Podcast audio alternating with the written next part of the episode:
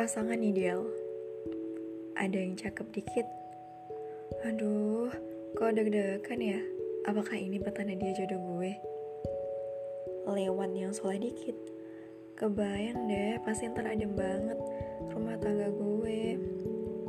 Dengar yang ngajinya bagus dikit. Ya Allah, fix ini mah auto khusyuk sholat gue kalau tiap sholat jadi makmumnya. Oh, ditambah lihat postingannya main sama anak kecil. Duh, penyayang banget ya calon bapak dari anak-anak gue. Paket komplit.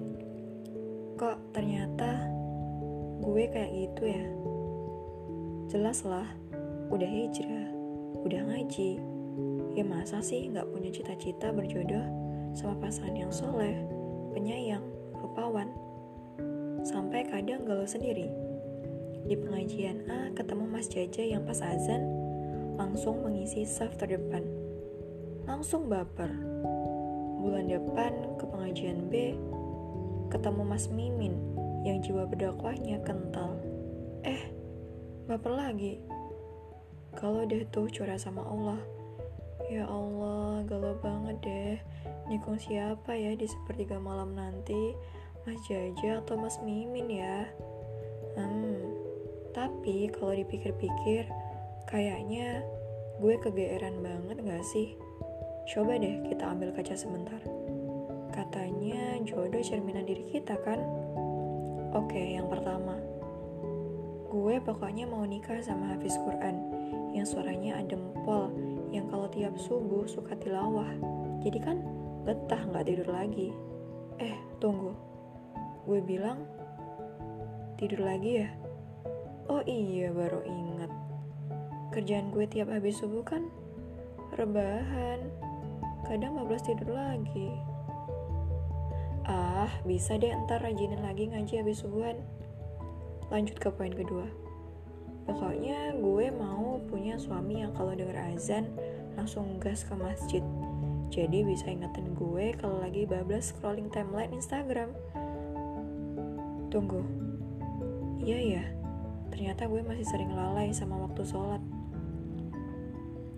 Gak apa-apa deh, kayaknya lama-lama bisa dilatih. Satu lagi deh terakhir, penyayang. Karena gue bukan orang yang niko-niko, jadi tiga aja kriteria itu cukup. Luluh banget deh. Gue kalau dikasih pasangan yang penyayang, sayang sama keluarganya, apalagi sama orang tuanya dan anak-anak kecil. Jadi entar adik gue bisa main sama dia. Kan enak. Daripada dengerin omelan gue. Terus ortu gue juga pasti seneng banget punya mantu penyayang. Enggak kayak anaknya yang cuek bebek tapi doyan ngabisin duit. Itulah gue. Si perempuan yang mengaku soleha dan bercita-cita punya suami yang soleh juga tapi kerjaannya cuma mensalih, mensalihahkan diri tanpa pernah berkaca dan mau jujur sama diri sendiri. Kalau sebenarnya gue tuh nggak sebaik itu. Rasanya gue bakalan senang banget kalau dapat laki dan calon penghuni surga. Gue yakin bakal jadi wanita paling bahagia. Tapi pertanyaannya, apakah lelaki sebaik itu pantas dapetin gue yang gak jelas? Gak jelas. Ngaku tujuannya mau ke surga, tapi masih lea-lea aja kerjaannya. Mimpi dengan usaha minimal, emang bisa dapat hasil yang maksimal. Boro-boro dapat pasangan ideal, yang ada cuma angan-angan ideal.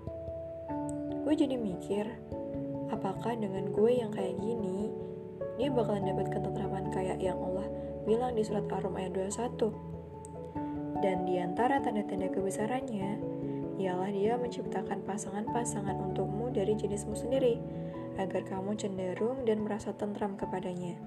Dan dia menjadikan di antaramu rasa kasih dan sayang. Sungguh, pada yang demikian itu benar-benar terdapat tanda-tanda kebesaran Allah bagi kaum yang berpikir. Fix banget, gue harus berubah. Nggak boleh kayak gini lagi harus mulai benar-benar memataskan diri untuk jadi seorang pasangan yang membawa ketenangan saat dipandang, untuk jadi seorang ibu yang kalau anaknya lihat, dia akan merasa aman, serta tetap menjadi anak yang ketika orang tuanya melihat, dia akan merasa bahagia karena telah berhasil membesarkan anak yang salihah. Nomor speak-speak, udah gak zaman. Yakin Allah kasih yang paket komplit kalau narik diri dari lubang angan-angan aja masih sulit. Semoga bermanfaat.